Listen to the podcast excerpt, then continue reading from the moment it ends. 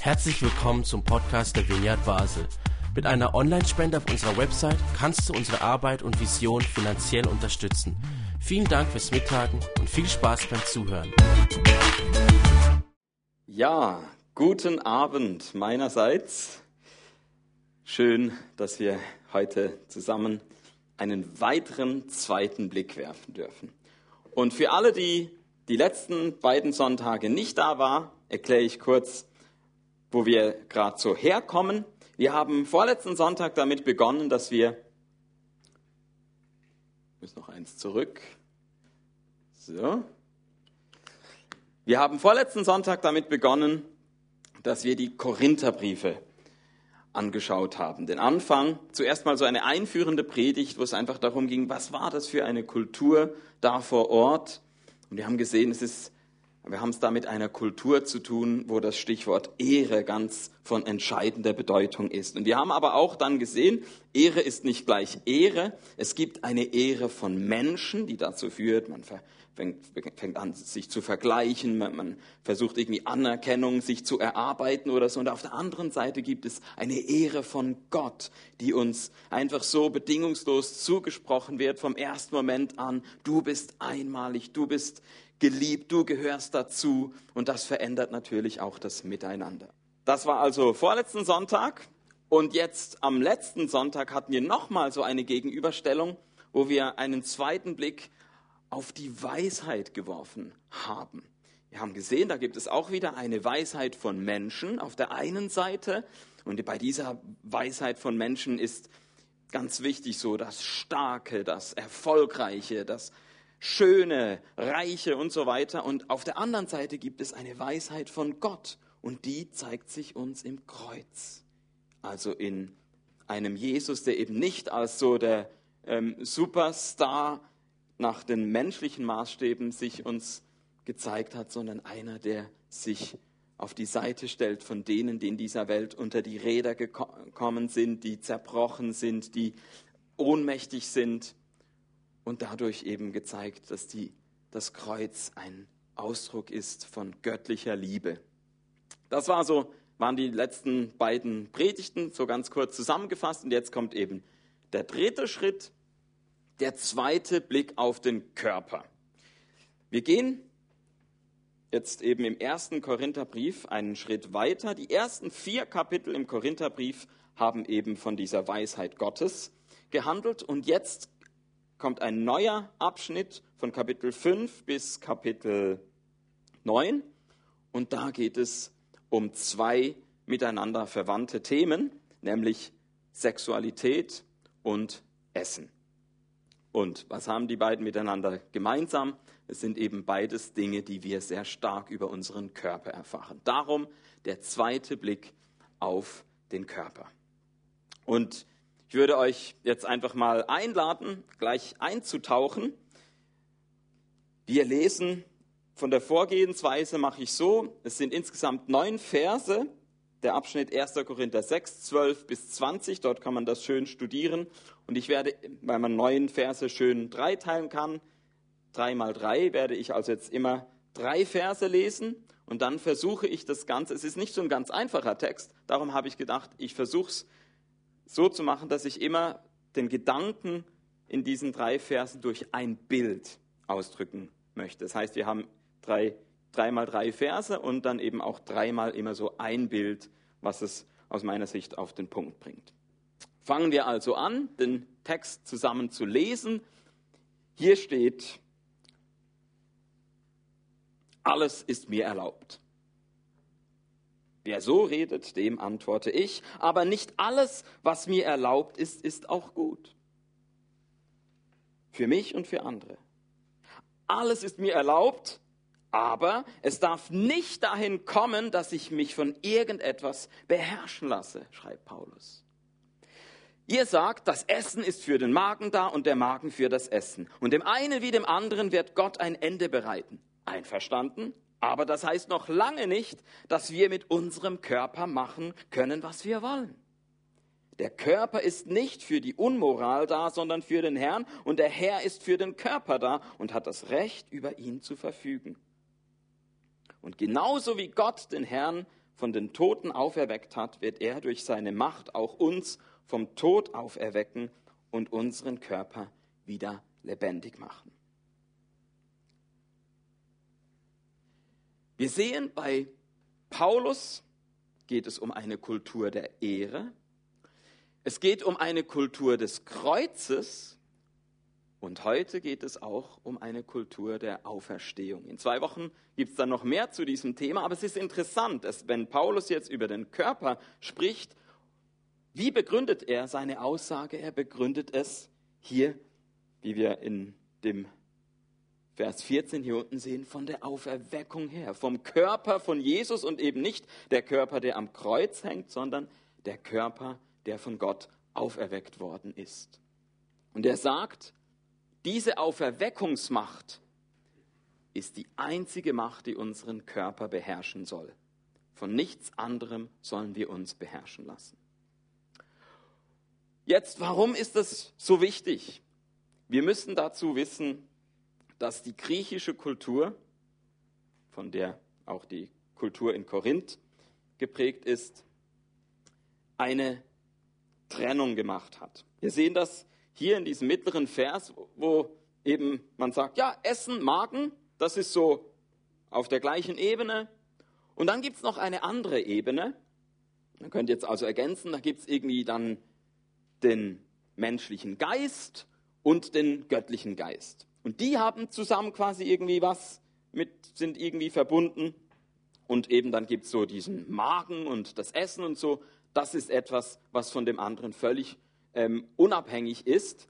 Das heißt, für den Korinther wäre es nie in den Sinn gekommen zu denken, dass diese Auferweckungskraft mit seinem Körper etwas zu tun hat. Ja, natürlich, dass da oben auf dieser Ebene die Kraft der Auferstehung irgendwie wirkt. So, das konnte sich der Korinther vorstellen. Aber ein Magen, so ein Organ, das soll mit auferweckt werden. Das soll schon jetzt irgendwie Anteil haben an dieser, an diesem großen Auferweckungsgeschehen. Nein, das war etwas völlig Schräges für die Korinther. Und ähm, das heißt, wie bitte? Paulus, du sagst, der Körper ist nicht für die Unmoral da, sondern für den Herrn. Und der Herr ist für den Körper da hat das Recht, über ihn zu verfügen. Also Körper, der Herr, diese zwei Dinge, die aus Sicht der Korinther miteinander eigentlich nichts zu tun haben, werden von Paulus hier in Verbindung gebracht. Wenn wir das durch ein Bild ausdrücken, ihr seht hier, hier haben wir drei Damen und die links und die rechts scheinen übergewichtig zu sein und was sie da vor sich haben, ist Fast Food, ja, Döner, Pommes, wahrscheinlich sollen das Cola-Dosen sein und ein fettes Stück Kuchen. Und wir können uns jetzt mal eine Geschichte dazu ausdenken. Diese Frau in der Mitte, die hat die anderen beiden kennengelernt und wusste von diesen beiden, die treffen sich regelmäßig in diesem Fastfood-Lokal. Und jetzt merkt sie, ich, ich, ich lasse mich da auch mal drauf ein geht mit und unterhält sich so wunderbar wie schon lange nicht mehr. Und sie denkt, wow, endlich toll. Ich habe zwei Freundinnen gefunden und die treffe ich jetzt öfters. Und jetzt ist das natürlich ganz toll für diese Frau. Aber die Frau stellt jetzt fest, hoppla, mein Gewicht geht jetzt ein bisschen in die Höhe mit jedem Mal, mit jeder Woche so. Und jetzt könnte man hier eine Umfrage machen. Was würdet ihr dieser Frau in der Mitte raten, die jetzt da einerseits merkt, ich verbringe gerne Zeit mit meinen beiden neuen Freundinnen, aber ich bin nicht zufrieden mit der Entwicklung meines Körpergewichts. Was würdet ihr raten? Hä? Mehr Sport, genau. Sport. Was noch? Das richtige Maß. Die Ernährung umstellen. Wie, wie soll sie das machen? Also nur eine Salathalbstelle, nicht wie die andere. genau, also ihr seht, da gibt es ganz verschiedene ähm, Möglichkeiten, was diese Frau jetzt unternehmen kann. Warum ich dieses Bild gebracht habe, ich denke, es zeigt, wie der Körper von dieser Frau droht, fremdbestimmt zu werden.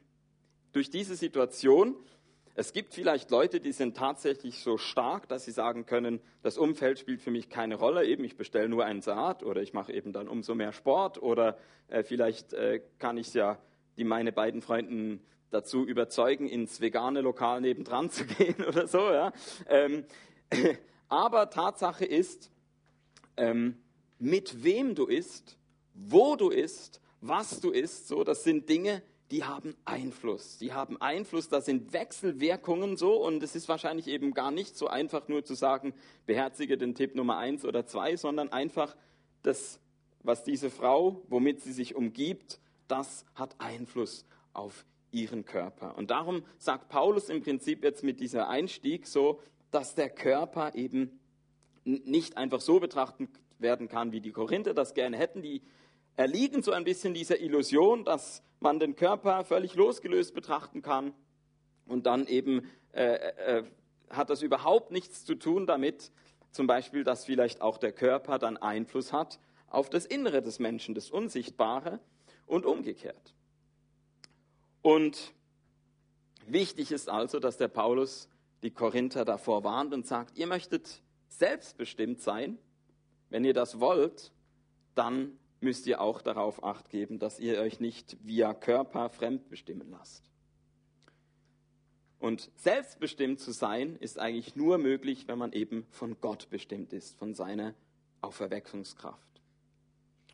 Es wird gleich dann noch wahrscheinlich klarer werden, aber so, das ist so ein bisschen das erste Bild, wo ich versuche, so diesen ersten Gedankengang reinzubringen. Wir können den Körper nicht unabhängig betrachten, sondern da sind Wechselwirkungen, Einflüsse und die gilt es ernst zu nehmen.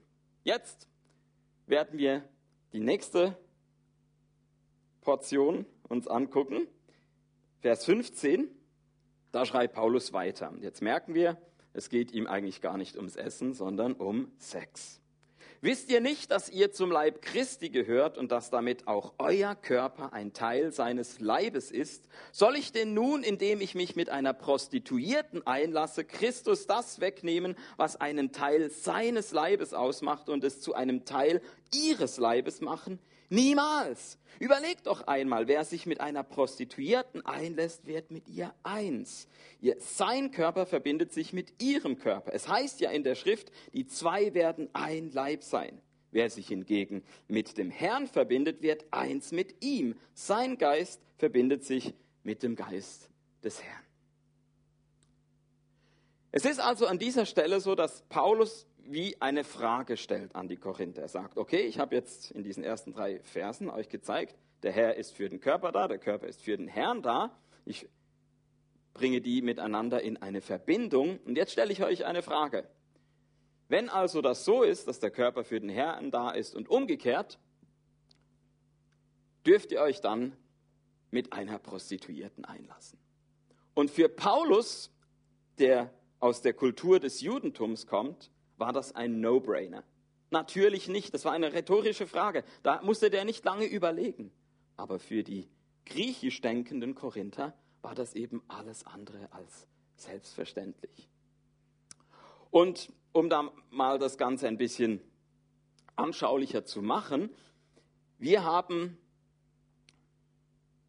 Ausgrabungen, archäologische Erkenntnisse, die uns helfen, uns ein Bild davon zu machen, wie Prostitution im ersten Jahrhundert nach Christus, was das so, wie dieses Phänomen aussah. Und ich weiß nicht, vielleicht waren Leute von euch schon in Pompeji, haben da, war außer mir da sonst noch jemand? Ah ja, da oben, genau, ja, ja. Also es gab ein paar, die haben da am Golf von Neapel diese verschüttete Siedlung, die vom äh, äh Vesuv, also mit Ascheregen wunderbar konserviert worden ist, dann ausgegraben worden ist und uns also wie so eine eingefrorene, ähm, erhaltene Stadt gegeben hat des ersten Jahrhunderts. An, andere Städte, die haben sich ja dann wieder weiterentwickelt und so, und dann hat man eben auch wieder Dinge verändert, aber hier sehen wir, so war es im ersten Jahrhundert nach Christus. Und was krass ist, ist, dass man gemerkt hat, Prostitution war in Pompeji allgegenwärtig. Was völlig Normales, an jeder Ecke gab es ein entsprechendes Angebot. Wir müssen wissen, Pompeji hatte 10.000 Einwohner. Nicht so viel, oder? Und trotzdem gab es eine zweistellige Zahl an Bordellen. Dazu kommt eine einstellige Zahl von Theater, Bädern, äh, Thermen, wo es eben auch Prostitution gab als Dienstleistung mit dazu. Und dann gab es noch unzählige Tavernen mit so Hinterzimmern, wo auch Prostitution angeboten wurde. Also es war überall verfügbar, es war völlig normal. Und wenn wir jetzt das hochrechnen auf Korinth, ist es der Faktor mal 10. Korinth hat 100.000 Einwohner. Korinth hat also erwartungsgemäß eine dreistellige Zahl von Bordellen, hat eine zweistellige Zahl von Thermenbädern, ähm, äh, Theatern, wo es auch Prostitutionsdienstleistungen gibt und eine noch viel unüberschaubarere Zahl von Tavernen mit ihren Hinterzimmern so. Wenn also ein Paulus jetzt kommt und sagt, nicht sich mit einer Prostituierten einlassen, dann ist es wie, als kommt er von einem anderen Planeten. Als kommt, hey, wo, wo kommst du eigentlich her? So, ja, das ist doch das Normalste der Welt. Also Paulus, komm, gib's doch zu, du machst es doch aus, auch, ja.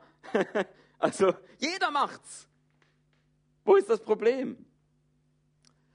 Und wir sehen, dass also es einfach nicht in die Köpfe rein wollte von Leuten, die in der Stadt Korinth lebten, dass sie gesagt haben, Moment, wenn ich jetzt zum Glauben komme, wenn ich jetzt irgendwie die Verbindung mit, mit Jesus suche, so, dann ist doch das, ja, dann ist, ist doch das eine andere Sache, so. Das hat doch überhaupt nichts damit zu tun. Und es muss ja klar sein, dass eben, wenn das passiert ist, da kommt jemand in den Gottesdienst, da kommt jemand in die Gemeinde und so, dann ist es nicht, dass das wie so ein freischwebender Mensch war so und jetzt kommt er, verbindet sich mit Jesus und seiner Gemeinde und so und jetzt ist das so seine einzige äh, Bindung, die er da hat, sondern das heißt, dieser Mensch, im Prinzip kann man davon ausgehen, jeder Mann, der neu zum Glauben gekommen ist oder neu sich für Jesus interessiert hat, war schon bereits mehrfach verbunden. Und zwar nicht, weil er bereits in der zweiten Ehe war oder so, sondern weil er halt einfach Teil war dieser Kultur, in der es völlig selbstverständlich war, eben, dass man hier und da sich äh, ähm, käuflichen Sex mal äh, hier äh, auch äh, irgendwie, äh, ja, halt.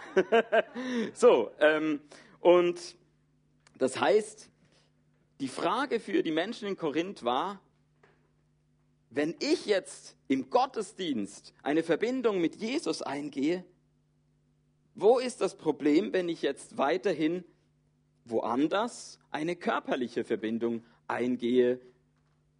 Das hat doch mit dem, das eine mit dem anderen nichts zu tun. Wo liegt das Problem? Und jetzt kommt mein zweites Bild, wo ich denke, das zeigt das Problem, was Paulus hier anspricht. Paulus sagt also, jetzt erklär mir nochmal deine Situation. Also hier auf diesem zweiten Bild sehen wir, hier ist ein Hund und dieser Hund wird äh, versucht so gegen die Leine nach vorne irgendwie zu, zu gehen und hat er irgendwas im Auge oder so, da will er hin. Und Paulus sagt, so ihr lieben Korinther, ihr sagt also, ihr könnt im Prinzip ähm, einfach den Körper losgelöst betrachten von, von eurem restlichen Menschsein. Wenn ihr das tut, wisst ihr, was ihr dann seid. Dann seid ihr wie dieser Hund an der Leine.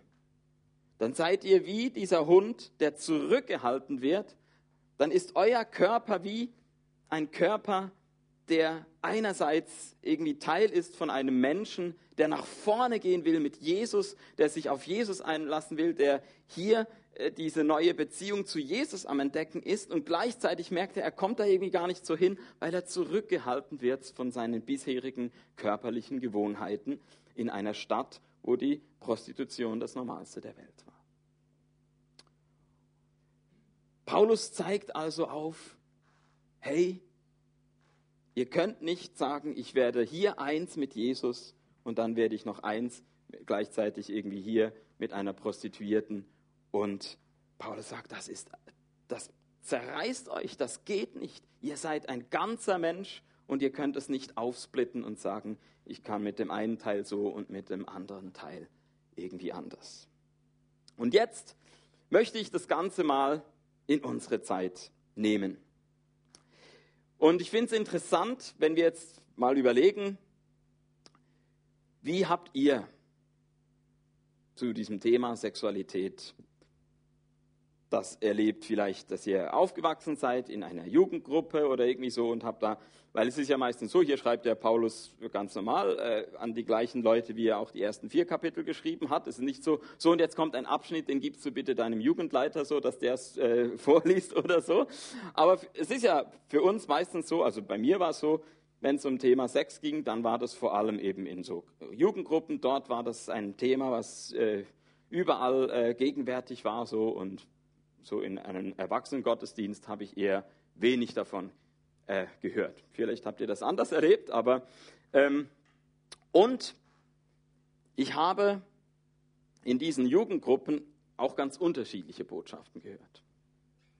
Vielleicht erinnert ihr euch noch, dass Esther mal hier stand und gesagt hat, es gibt eine Rettungsspiritualität und es gibt eine Schöpfungsspiritualität. Und Esther hat uns vor allem dadurch zeigen wollen, dass sie eine sehr negative Erfahrung gemacht hat mit einseitiger Rettungsspiritualität.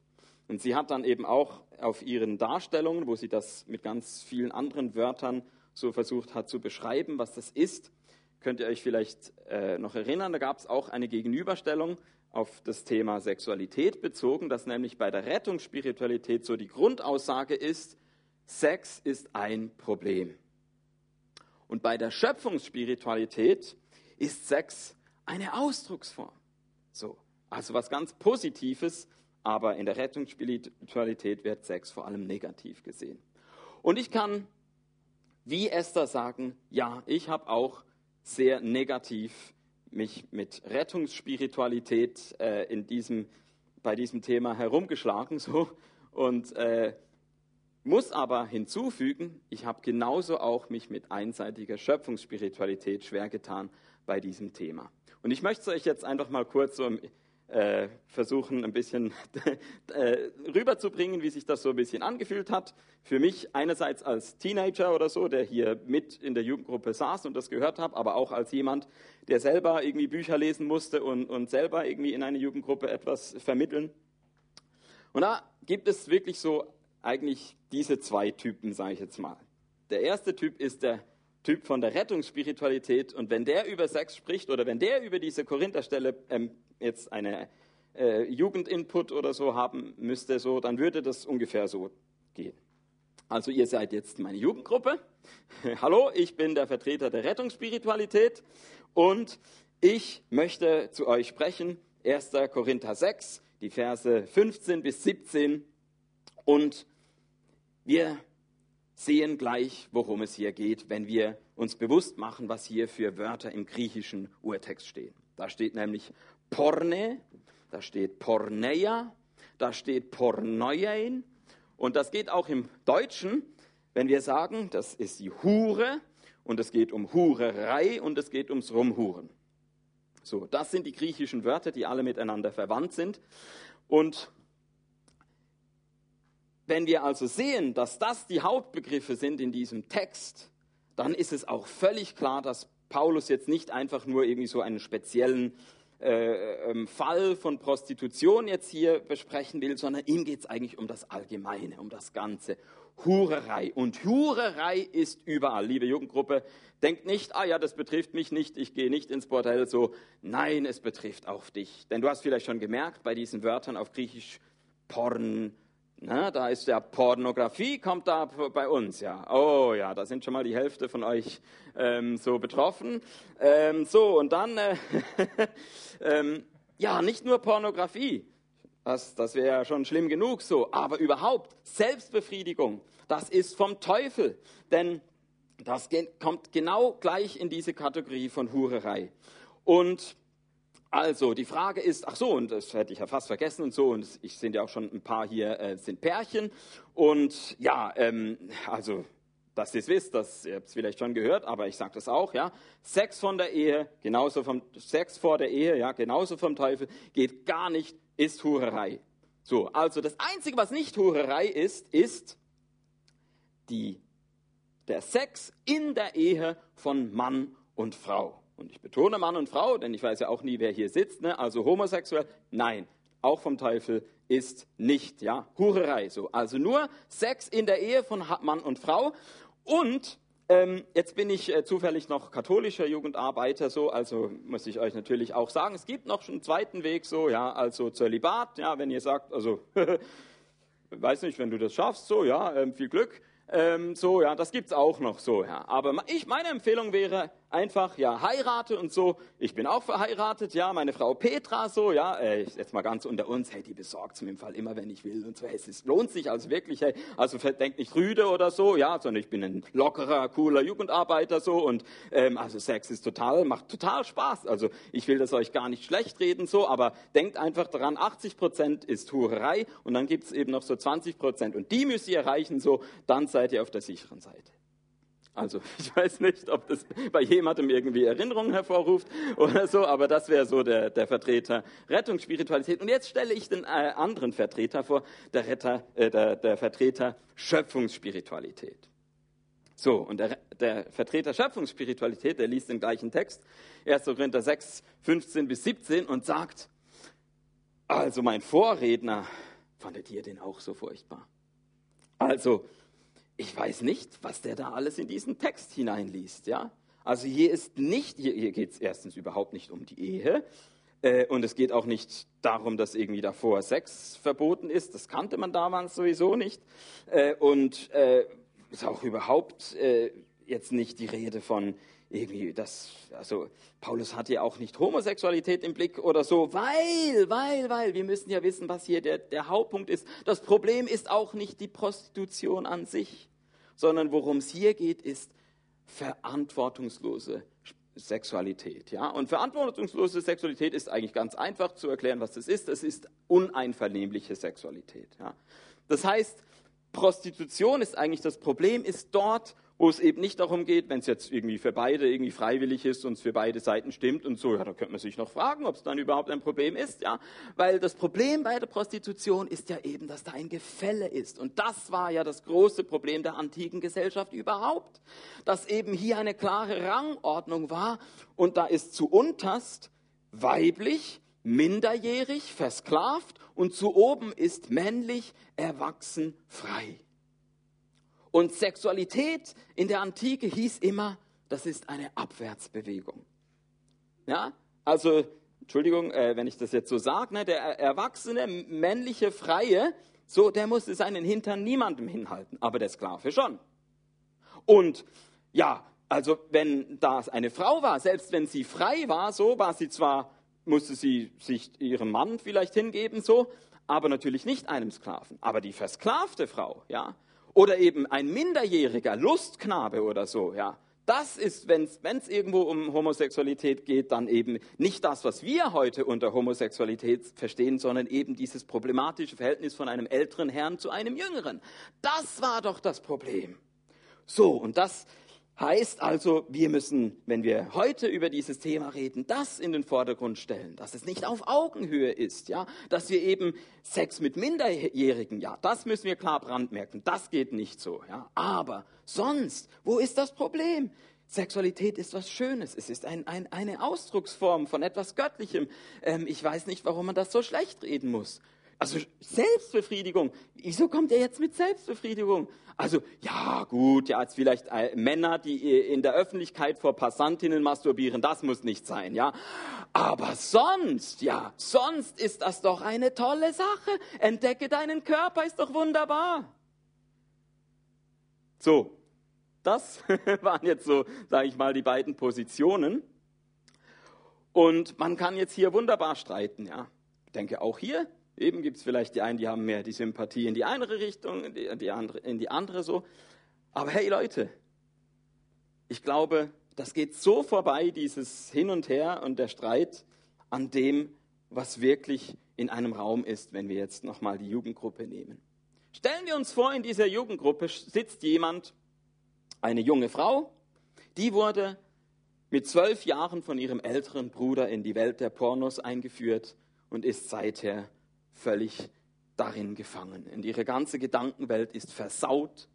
Und dann sitzt hier vielleicht auch ein junger Mann, der braucht nicht mal Pornos. Der ist einfach sonst in seinem ganzen Tagesablauf ständig begleitet von irgendwelchen Sexfantasien und er ähm, masturbiert mehrmals pro Tag, bis sein Penis wund ist, so. Und der hört jetzt also vom Vertreter der Schöpfungsspiritualität, hey, ist doch toll, entdecke deinen Körper so. Lass dir nicht einreden, dass du ein Problem hast. Also er fühlt sich überhaupt nicht ernst genommen, überhaupt nicht verstanden von dieser Seite. Dann geht er zu der Rettungsseite sozusagen und denkt so, ah, der, da fühle ich mich verstanden. Ja, also das, also wenn das irgendwie eine Ausdrucksform sein soll, dann aber eine sehr, äh, Ausdruck von etwas sehr dämonischem, so, etwas sehr teuflisch. Und da, der, da bin ich beim, dabei, bei dem von der Rettungsspiritualität. Der sieht das eben auch äh, ähm, so. Aber der von der Rettungsspiritualität hat keine Lösung für diese jungen Menschen. Weil die Lösung ist ja nicht, hey, heiratet und so und dann seid ihr auf der sicheren Seite. Ja, dann heiraten die so, ja, und dann haben sie äh, ihr Suchtproblem mit in die Ehe genommen. Da ist noch der äh, beglückwünschenswerte Ehepartner, der das jetzt äh, gemeinsam mit dem ausbaden darf. Also ihr seht, man kann über Sex reden und es hilft sehr wenig. Wir könnten jetzt noch hinzufügen, äh, irgendwie äh, Leute, die vielleicht in der Jugendgruppe sitzen, die sexuellen Missbrauch erlebt haben, Leute, die äh, in dieser Jugendgruppe sitzen, die äh, bindungsgestört sind oder was auch immer. Und die kriegen von diesen beiden Alternativen überhaupt keine Hilfe. Ist nicht hilfreich. Ist nicht hilfreich, weil die, äh, dass sie ein Problem haben, wird vielleicht von der einen Seite ernst genommen, aber die Lösung ist eben nicht, jetzt heirate und dann äh, wird sich das schon irgendwie regeln. Jetzt, warum habe ich mir da die Zeit genommen, das so ausführlich darzustellen? Ähm, ich versuche heute einfach mal mit diesem äh, dritten Abschnitt, mit dem ich jetzt versuche zu landen, mal den Blick jenseits von diesen beiden äh, Gegenpolen einen Blick auf etwas zu richten, wo ich denke, das wäre ein guter Ansatz für eine gesunde Spiritualität, eine gesunde Theologie des Körpers und der Sexualität. Lesen wir hier die letzten drei Verse. Paulus schreibt, lasst euch unter keinen Umständen zu sexueller Unmoral verleiten, was immer ein Mensch für Sünden begehen mag. Bei keiner Sünde versündigt er sich so unmittelbar an seinem eigenen Körper wie bei sexueller Unmoral. Habt ihr denn vergessen, dass euer Körper ein Tempel des Heiligen Geistes ist? Der Geist, den Gott euch gegeben hat, der wohnt in euch und ihr gehört nicht mehr euch selbst. Gott hat euch als sein Eigentum erworben. Denkt an den Preis, den er dafür gezahlt hat. Darum geht mit eurem Körper so um, dass es Gott Ehre macht. Jetzt fängt es natürlich gerade noch mal so an mit diesem Begriff Sünde gegen den eigenen Körper. Und weil wir ja, vielleicht erinnert ihr noch an die, die Einstiegspredigt, wir kommen ja aus einer Schuld-Unschuld-Kultur. Das heißt, wir stürzen uns auf diesen Begriff und stürzen uns vielleicht auf diesen äh, anderen Begriff auch Unmoral. Oh, da ist ja das Wort Moral drin, so. Also geht es eben doch darum, bin ich schuldig oder unschuldig, mache ich es richtig oder falsch. Und erstens, Moral steht hier, das ist eine deutsche Übersetzung, Interpretation, das steht ja nicht äh, so da, sondern eben es ist dieses Wort Porneia. Ähm, da ich, würde ich es jetzt mit dem Schöpfungsspirituellen äh, halten und finde, ja, verantwortungslose Sexualität ist eigentlich ein ganz guter Begriff, das zu übersetzen. Und wenn wir also jetzt darüber reden, dass es eine Sünde gegen den eigenen Körper ist, dann eben versteht es jetzt nicht so quasi, ah, ich hab's doch gewusst, ja. Ja, das heißt es zwar bei der Vineyard Basel, wir sind keine Moralapostel, aber jetzt kommt's eben doch. Ja, und ähm, ja, äh, Kultur der Unschuld. Also wir haben ja diesen Begriff, ne, seine Unschuld verlieren. und das wird dann eben an so äh, komischen Dingen festgemacht wie der Jungfräulichkeit. Ähm, so, das entscheidet darüber, äh, unschuldig, schuldig oder so. Und da kommen wir eben auf völlig äh, schräge ähm, Abwege, wenn wir so an diesen Text herangehen. Ich glaube nicht, dass das das Denken ist von Paulus, weil eben dieser Gedanke von Schuld und Unschuld bei ihm untergeordnet ist unter den viel wichtigeren Gedanken von Scham und Ehre. Die Frage, die Paulus hier bewegt, ist eben, beschämen wir unseren Körper und beschämen wir dadurch auch den, der unseren Körper erschaffen hat? Lassen wir uns fremd bestimmen und äh, ist unser Körper dadurch zurückgehalten davon, richtig mit Jesus vorwärts zu gehen? So, oder positiv ausgedrückt, äh, ist unsere Sexualität oder auch unser Essverhalten, können wir ja auch mit dazu nehmen, ja, ist es ein Ausdruck davon, dass wir von Gott teuer erkauft sind, dass es uns nicht egal ist, sondern dass wir eben mit unserem Körper, so wie es im Schluss heißt, Gott Ehre machen wollen. Und das wird so eigentlich auf die Spitze gebracht durch dies, dieses Bild, wo Paulus sagt, der Körper ist ein Tempel des Heiligen Geistes.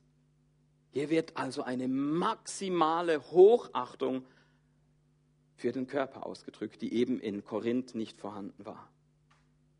Und wenn wir nochmal kurz in diese Zeit gehen von den antiken Römern, vom, vom Römischen Reich, dann können wir nochmal die Archäologie zur Hilfe ziehen. Es ist an einem Ort sehr gut untersucht worden, wie das dort war, so mit dem ganzen Thema Siedlungshygiene oder eben Abfallentsorgung. Und das ist in der Hauptstadt selber in, in Rom. In Rom war es so, dass eigentlich die Leute im Müll, im Dreck mittendrin gewohnt haben. Die haben sich nicht mal die Mühe gemacht, irgendwie das vor die Stadtmauern zu bringen, sondern einfach über den Balkon, aus dem Fenster raus. An jeder Ecke hat jeder seine Notdurft verrichtet. So, das muss ein unglaublicher Gestank gewesen sein damals. Das kann man sich gar nicht vorstellen. So, und das war für die Leute normal. Es gab eine Ausnahme. Es gab eine Ausnahme. Da wurde es gesellschaftlich nicht gerne gesehen. Und zwar, wenn ich jetzt gegen den Tempel äh, äh, da meine Notdurft verrichte, dann hätte man schon gesagt, äh, Moment, gehst du bitte wo, woanders, so, das ist heilig. Das heißt, Paulus sagt eigentlich mit diesem Bild Folgendes. Wenn der Mensch eine Stadt ist, dann ist sein Körper dann ist sein Äußeres, dann ist das Sichtbare am Menschen ein Tempel, ein Heiligtum. Es ist genauso heilig wie das, was, ihr, äh, was ich euch nicht erklären muss, wie der Innere, das Unsichtbare, das Geistliche. Es ist beides genauso heilig, tempelmäßig und der Körper ist eben nicht die Kloake oder der äh, Friedhof draußen vor der Stadtmauer oder weiß nicht was. Genau, also jetzt sind wir beim dritten und abschließenden Bild, da wo ich landen will. Und es zeigt Littering in Basel, also die Entwertung einer Stadt durch Vermüllung. Also ein Problem, das nicht nur die alten Römer kannten. Und das heißt, Paulus fragt uns, also nicht nur die Korinther, sondern auch uns heute, ist das, wie es auf diesem Bild zu sehen, die Art, wie wir unseren Körper behandeln. Und ich möchte einfach noch ein paar abschließende Gedanken dazu. Für uns alle ist ja irgendwie klar, dass ähm, wir nicht Lebensmittel wegwerfen wollen. Ja? Ähm, jetzt ist nur interessant, was manchmal passiert, und ich predige da auch zu mir. Weil ich denke, oh ja, das wäre schade, das äh, äh, wegzuschmeißen. Ach komm, dann esse ich das auch noch, obwohl ich eigentlich schon genug habe. das heißt, ich sage damit eigentlich, es ist eine geringere Schande, wenn ich meinen Körper wie eine Mülltonne behandle, weil ich sage, ich schieb's lieber hier bei mir rein, so, als dass ich es jetzt halt entsorge, weil es zu viel ist. Ja, es ist eine Form von Herabwürdigung unseres Körpers. Oder eben Paulus mit den Worten von Paulus, es ist eine Sünde gegen den eigenen Körper. Das andere ist auch, ja, nicht toll, so, aber es ist außerhalb des Körpers. Hier haben wir den speziellen Fall zu, damit, dass es eben gegen unseren eigenen Körper gerichtet ist. Und ihr habt vielleicht auch schon die Beobachtung gemacht. Manchmal muss unser Körper dafür hinhalten, dass wir vielleicht einen Frusttag hinter uns haben. Und dafür gibt es ja auch diese Begriffe, ja. Frustessen, Frust trinken und entschuldigt, ja, Frustwichsen, Frustficken gehört leider auch in diese Kategorie. Essen und Sexualität sind bei Paulus und ich denke auch bei uns Wege, wie wir zwar sicher die Chance haben, da auch etwas auszudrücken, etwas Göttliches, etwas Heiliges, aber es kann eben auch zu etwas werden, wodurch wir unseren Körper abwerten. Und ich war mal dabei, wie eine Bekannte von mir darauf angesprochen wurde, dass sie äh, Single ist oder so. Und ich weiß gar nicht mehr, was zu ihr gesagt wurde, aber lustig war äh, ihre schlagfertige Reaktion. Sie hat nämlich gesagt, lieber kein Sex als schlechten Sex. Und ich dachte, hoppla, diese Frau sagt im Prinzip dadurch, ich weiß um den Wert meines Körpers. Und so oft ist es doch umgekehrt, dass Menschen denken, lieber schlechten Sex als keinen Sex und dadurch eigentlich sagen, ich gebe meinen Körper billig hin. Das heißt, man kann jetzt eben, wie wir gesehen haben, sehr geteilter Meinung sein zu Themen wie wahre Liebe wartet, Sex vor der Ehe und so, aber das Warten an sich ein Ausdruck davon ist, dass man etwas würdigt. Das leuchtet mir auf jeden Fall sehr ein. Würdi warten heißt würdigen. Vielleicht mal einen Moment zu verzichten, sei das Essen, sei das Sex, heißt vielleicht auch, dass man eben etwas mehr wertschätzt, weil es nicht ständig verfügbar ist. Wenn ich etwas an jeder Ecke bekommen kann, wenn ich etwas ständig äh, zur Verfügung habe, wenn es äh, einfach gar nichts Besonderes mehr ist, dann habe ich eigentlich dadurch gesagt, das ist mir nichts Besonderes mehr wert. Und ich bin am Schluss angekommen mit äh, meiner Zeit. Also zusammenfassend möchte ich sagen, Paulus hat also in diesem Abschnitt ein starkes Plädoyer dafür gehalten, gegen die Geringschätzung unseres Körpers. Das scheint mir das Entscheidende zu sein, dass Paulus eben darauf hinweist, es kann nicht sein, dass wir wie in diesen drei Bildern zulassen, dass unser Körper fremdbestimmt wird, dass unser Körper äh, äh, äh, zurückgehalten wird und dass unser Körper herabgewürdigt wird. Und ich glaube, dass Paulus damit schön diese unheilvolle Alternative von eben zwei einseitigen Arten von Spiritualität oder Theologie überwindet und das eigentlich zusammenbringt, dass er sagt, ja, Sex und auch Essen kann ein Ausdruck sein von etwas Göttlichem, etwas Heiligem, etwas Himmlischem. Und genau darum eben sollten wir Sorge tragen und unseren Körper ehren und dadurch auch Gott ehren. Und ich würde jetzt einfach gerne mit der letzten Folie die Band auch nach vorne äh, bitten, dass wir jetzt noch eine Zeit haben, wo, wir, wo jeder für sich fragen kann, Gott, was möchtest du mir heute sagen? Was, was, was ist so das, was für mich ist aus dieser Predigt? Und was schön ist, dass wir heute auch ein, eine Zeit haben dürfen, wo wir einerseits worshipen und anbeten und wo wir aber auch hinten im Raum gleichzeitig die Möglichkeit haben, Segensgebet zu empfangen. Und das muss jetzt auch nicht nur für diese, dieses Thema heute sein. Äh, also einfach, wenn du merkst, so ich habe es jetzt ein halbes Jahr vermisst, dass ich für mich beten lassen kann, so Ab heute ist es wieder möglich. Wir machen das jetzt eben unter diesen Voraussetzungen des, der neuen Normalität. Das heißt, hinten werden drei Leute stehen mit Masken, die Beatrice, die äh, Gisela und die Adi. Und wenn ihr sagt, ich möchte Gebet empfangen, dann geht ihr einfach nach hinten, zieht eine Maske an, wenn ihr es nicht sowieso schon habt. Und es wird einfach darum gehen, einen kurzen Moment so von, von, von gesegnet werden, von Power zu haben und nicht, dass man jetzt irgendwie lange ein Problem erklärt oder irgendwie äh, lange Zuspruch bekommt oder so, weil ich weiß, jetzt neben der Musik ist jetzt die Maske noch ein zu, zusätzliches Hindernis für die Verständigung. Aber Gott hört ja das Gebeten. Das ist das Entscheidende. Und wenn du jetzt also diese drei Bilder nochmal anschaust, dann glaube ich, wenn du dich so erkannt hast in diesem ersten Bild, ja, irgendwie mein Körper, irgendwie, äh, ich fühle mich da fremdbestimmt, irgendwie, dass du merkst, Gott spricht zu dir jetzt in diesem Moment und sagt, ich bin der, deinen, der deinen Körper ermächtigt durch die Kraft meiner Auferstehung.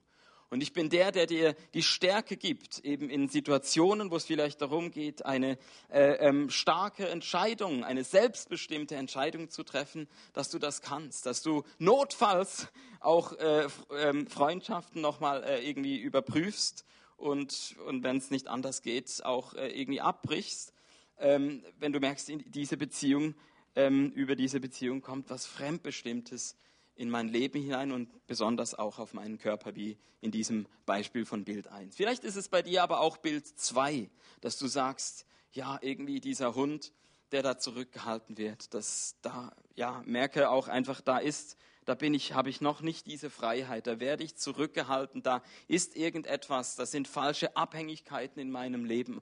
Da spricht Gott zu dir, hey, ich bin der, der dich loslöst, der deinen Körper frei macht, der deinen Körper ähm, wiederherstellt. Wenn, egal was in der Vergangenheit war, du musst nicht verharren in diesen Bindungen drin, sondern ich bin der, der da einen Cut macht und dich äh, befähigt, dass du ganze Sache mit mir machen kannst und mit mir vorwärts gehen kannst. Und vielleicht war es das dritte Bild mit äh, diesem Littering, der Herabwürdigung, wo du merkst, ja, doch, da kann ich nicht einfach sagen, das betrifft mich nicht, das habe ich nicht dieses Problem, sondern erwischt.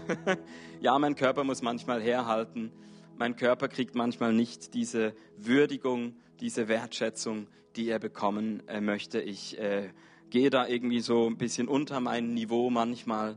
Und da sagt Gott, hey, ich bin derjenige, der deinen Körper wertschätzt. Dass du eben merkst, ich muss nicht mehr, ich, ich darf diesen Körper so behandeln, wie es ihm zusteht. Und lasst uns dafür beten. Jeder für sich an seinem Platz. Und lasst uns auch diese Möglichkeit vom Segensgebet in Anspruch nehmen glaube, da ist Kraft darin, dass wir verändert aus diesem Raum wieder gehen können. Dass wir merken, hey, wir haben ein neues Qualitätsbewusstsein bekommen für das, was wir unserem Körper zuführen, weil wir merken, der Körper ist ein Tempel. Jesus, ich bitte dich, dass wir jetzt in dieser Worship-Zeit von dir berührt werden. Wir dürfen ja nicht Hand auflegen, so, aber du bist derjenige, der durch diesen Raum geht. Leg du deine Hand auf uns und dort, wo auch immer das ist, wo du uns angesprochen hast, wo du den Finger bei uns hingehalten hast, lass uns deine heilende und verändernde Kraft erleben. Schenk uns eine Kultur der Ehre, die den Körper mit einschließt. Danke, dass deine Vergebung unendlich ist. Dass wir nicht aus diesem Raum gehen müssen und irgendwie denken, oh, jetzt fühle ich mich aber ganz schön schmutzig oder irgendwie so. Sondern du bist der, der uns freispricht, uns reinigt. Allein durch dieses Wort, das du uns zusprichst. Du bist ermächtigt, du bist losgelöst, du bist wertgeschätzt. Und das sagt er zu dir und insbesondere zu deinem Körper. Komm, Heiliger Geist